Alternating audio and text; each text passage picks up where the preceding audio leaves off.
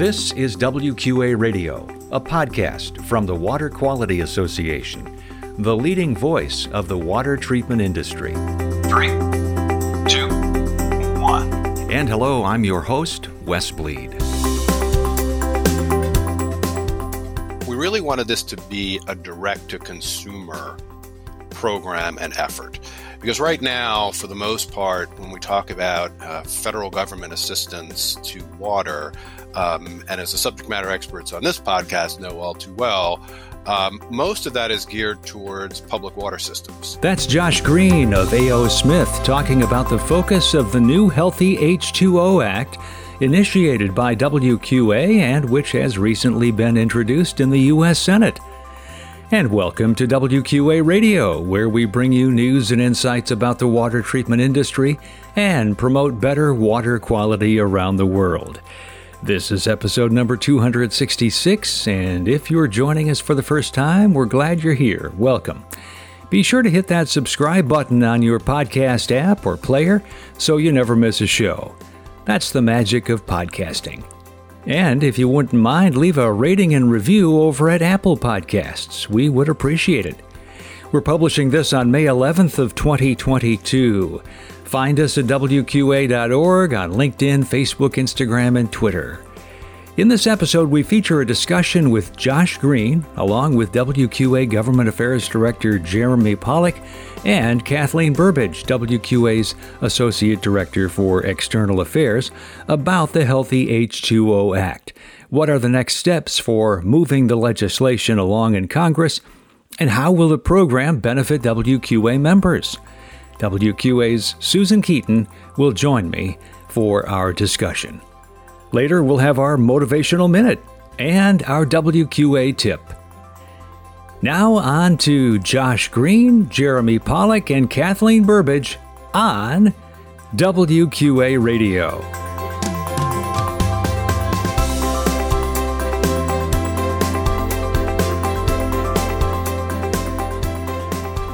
And our podcast topic today is the Healthy Drinking Water Affordability Act, also known as the Healthy H2O Act. And I am joined by WQA Digital Media and Content Manager Susan Keaton today for the podcast. Susan, welcome.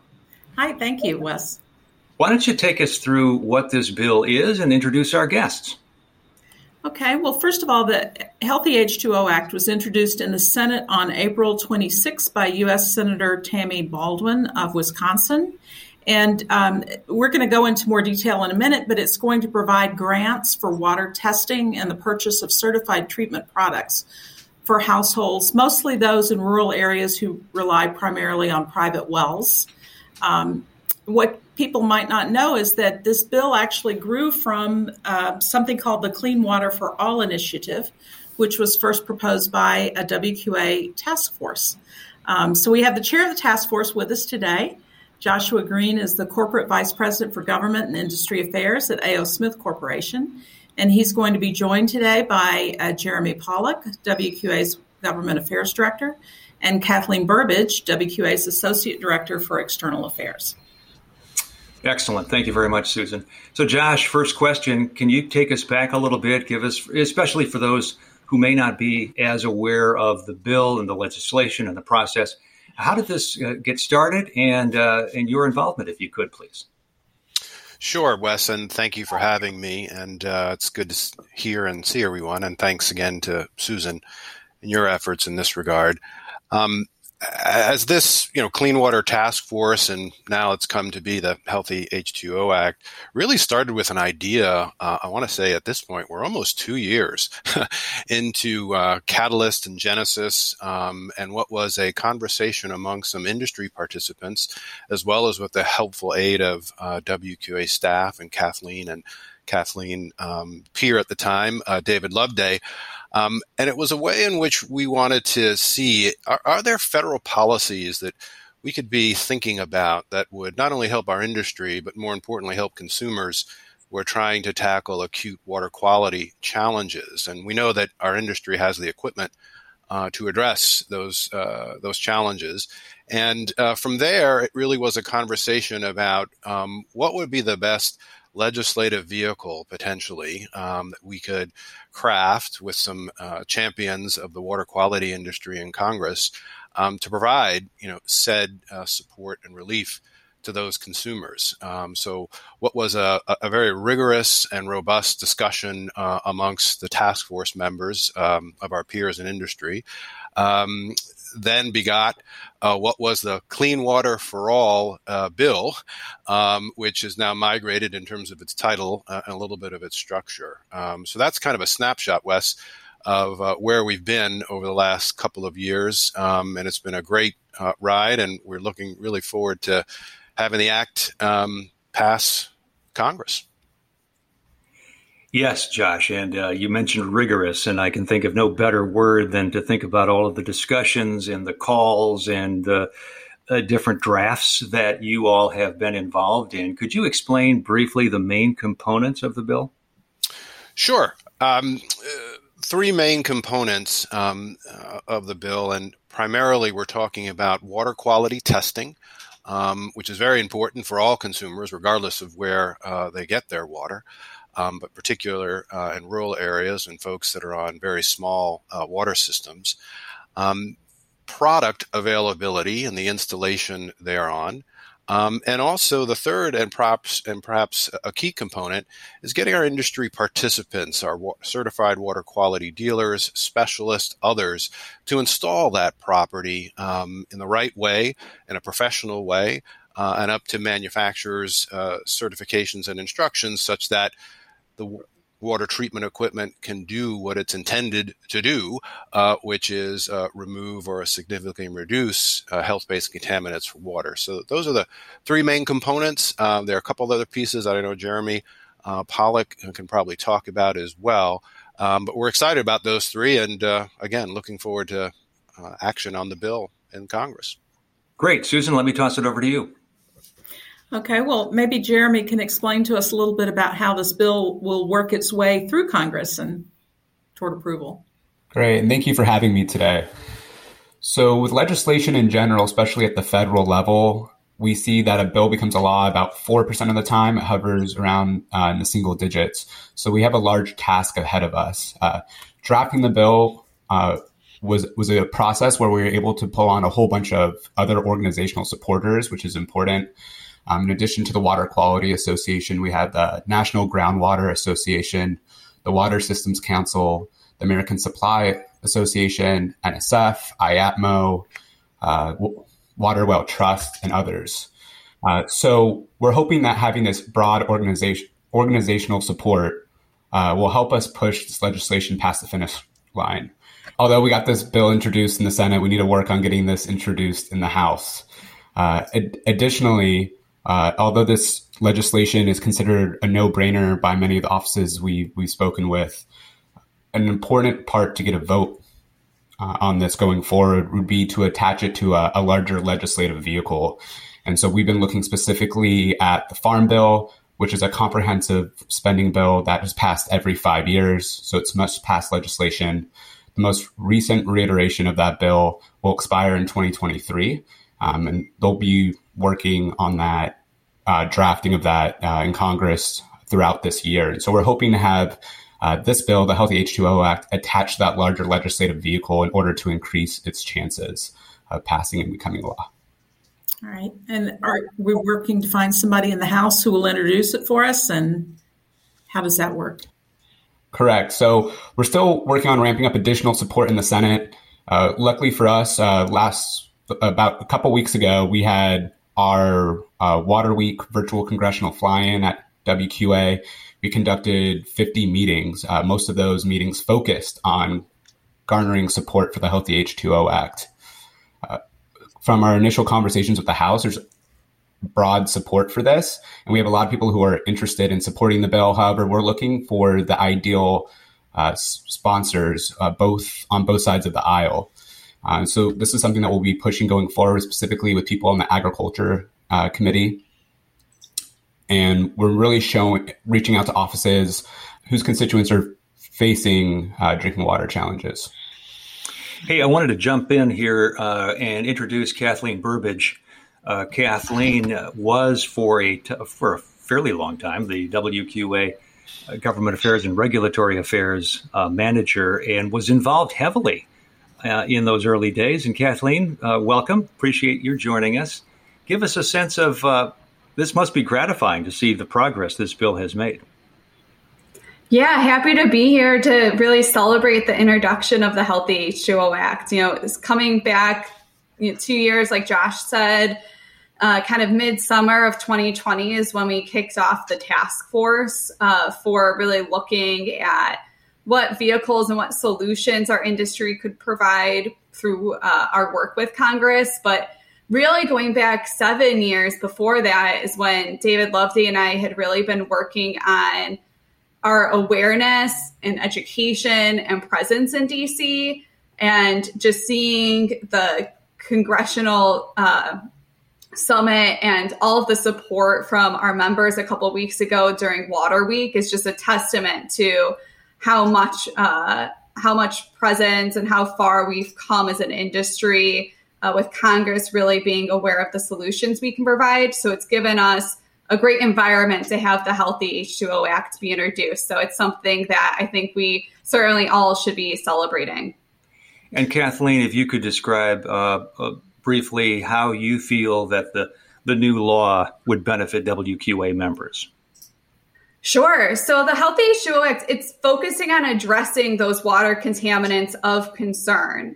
You know, every customer we're talking to, talking about health effects, talking about these uh, contaminants that they're worried about. This bill does a three step approach to addressing that. There's the testing, so that they have an understanding of what contaminants are in their water. There's the treatment, making sure that they get certified products installed that can remediate those concerns. And then there's the maintenance. There's at the end, you know, the industry's mission has always been to be an advocate and resource for the betterment of water quality. And that includes making sure that whatever solution is installed is then maintained correctly. And this bill goes all the way to that stage of making sure that uh, the household, the um, the consumer is being able to test, treat, and maintain the solutions we provide. Great, thank you, Susan. Uh, yeah, I, I wondered if maybe uh, Josh or Jeremy could explain a little bit about how the how the program would work. It's going to be, I understand, a grant program. Yeah, so it's a grant program by the Secretary of Agriculture at USDA. And those who can apply for this grant are individuals, um, including renters, homeowners, property owners, uh, those licensed childcare facilities, in addition to nonprofits and governmental entities. And I would say, Susan, just to add, and you know, one of the reasons why the task force um, came up with potentially having the United States Department of Agriculture be the implementer, right, of said uh, said program, is that while we're uh, really kind of gearing this towards rural constituencies, constituencies, excuse me, and ex-urban uh, constituencies and folks that are on very uh, small systems. Um, Jeremy, of course, has alluded to renters, um, which could otherwise qualify that are on you know public water systems. Uh, was that we wanted to have an agency where there was currently trust as well as uh, nonprofits um, that the agency works with in terms of community outreach. Um, USDA has a has a, a, wonderful working relationship with an organization called the Rural Community Action Partnership, which is a network of both nonprofits and other entities uh, that help with rural outreach. Um, and considering their inherent constituencies between the USDA and US EPA on water, and depending upon where one sits, uh, you can have certain views either agency uh, these days. Uh, but USDA really has that rural um, trust factor, and that was important to us in terms of um, programmatic uh, implementation here. The, the hope is uh, is a government grant program, which might sound intimidating, but the idea is for individual homeowners or renters or, you know, like you mentioned, the daycare to apply themselves for the money. And so it's not, or with the help of a water treatment specialist, correct? That's correct, Susan. And kind of going back to one of the threshold kind of structural conversations that the task force had, and now it's made its way into the legislation. uh, was that we really wanted this to be a direct to consumer program and effort. Because right now, for the most part, when we talk about uh, federal government assistance to water, um, and as the subject matter experts on this podcast know all too well, um, most of that is geared towards public water systems and it's the utility that's otherwise receiving uh, the money. It's the utility that's otherwise coming up with the projects and the programs, and their ratepayers are obviously part of that in terms of their thought process. Uh, but at the end of the day, that's not really direct to them. So we wanted to make sure that if we are going to ask the federal government to stand up a program to help people with their water quality challenges, we wanted it to be as direct as possible so that solutions could be provided as quickly as possible. And hence, the grant program is structured in such a way so that the assistance is direct to you or I um, that may be having a problem with our water quality at our home. Uh, and while there are other nonprofits and municipalities that may otherwise be eligible uh, to receive the funding, this is really about helping people uh, immediately. And Susan, if I could jump in just to give you know a broader picture to the impact of this bill, just like Josh mentioned, there's nearly 43 million households across the United States that rely on private wells. And that means that they're solely responsible for their water quality. And so when we're looking at this direct to consumer approach, we're looking at these private well owners who would otherwise not really have those resources available to them to learn about their water through testing, find solutions, and maintenance. Hey, Jeremy, real quick, um, finding this house sponsor, knowing that at least what I've heard in the past uh, from you and others that water seems to have fairly bipartisan support. How optimistic are you that we'll find this house sponsor soon? And uh, what else? Also, what is the timetable overall for how this would get eventually folded into the Farm Bill? That's a great question. Uh, so, on the House side, uh, as I mentioned before, we already talked to a number of offices, including uh, some of that outreach was done directly from WQA members. And the more that uh, constituents of these members of Congress uh, talk to them about the importance of the bill, the higher the chances we are of getting a, a sponsor or champion here soon. Uh, we're really looking at getting a lead on the Committee of Agriculture in the House uh, in the next week or two, uh, try to build off the momentum of the Senate introduction and our virtual congressional fly in. Um, and so we are also working with a number of organizations, uh, talking to our members in all of the states um, that each of these offices that we're working with or been briefing on this matter uh, to have them uh, reach out to their members of Congress, encourage them to sponsor this bill and really say what are the challenges that they're facing in their district or their state and why this is so important, especially as the boots on the ground who see this, experience it um, every day. And so, one thing about this bill and what we've learned with drinking water issues and challenges across the U.S. is it's a bipartisan issue because no matter your political affiliation, uh, these health challenges are facing everyday Americans all all across the country. Great discussion, guys. Any any final thoughts or uh, ideas here that we need to discuss uh, before we wrap it up? So, all I would say is that if you have any questions about the Healthy H2O Act, you want to read our fact sheets or take a look at the whole bill, you could visit WQA.org or you know always reach out to Jeremy and the government affairs team. I can just add in that if you have any questions specifically about the bill, and or, or, would like to discuss it, feel free to reach out to us at govaffairs at wqa.org. Uh, that email will go directly to the government affairs team, and we'd be happy to meet with you. Okay, and that uh, website, uh, we have a direct link to the website. It's wqa.org slash healthy H2O. And uh, that will take you to where you can see a, a copy of the actual uh, legislation and a kind of a little fact sheet on it. And it also gives you some background on the WQA task force and how it came about. So, um, this has been a great discussion. We want to thank our guests, Kathleen Burbidge and Jeremy Pollock, and Joshua Green, of course, from A.O. Smith. We appreciate your your uh, hard work and your uh, thought, all the thought that went into this bill. So, uh, thank you again. Right, and thank you so much, Susan. Appreciate your joining me here on WQA Radio.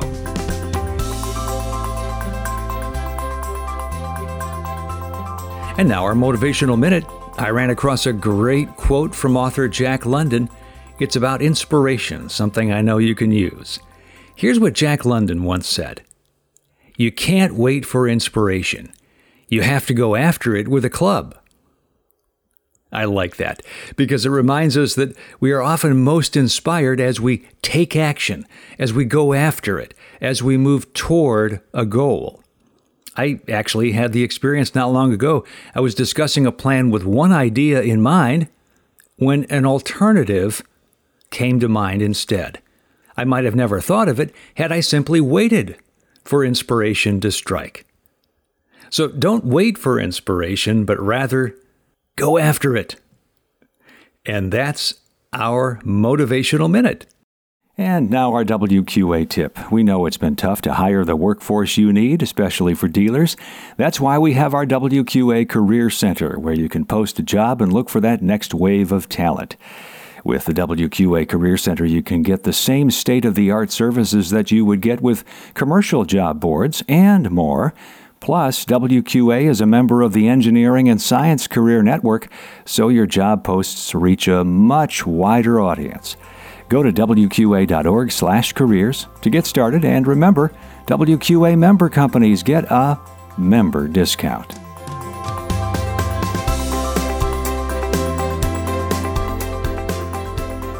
Thanks for listening to WQA Radio, a podcast of the Water Quality Association, the leading voice of the water treatment industry. Remember, you can subscribe to WQA Radio on most popular podcast apps.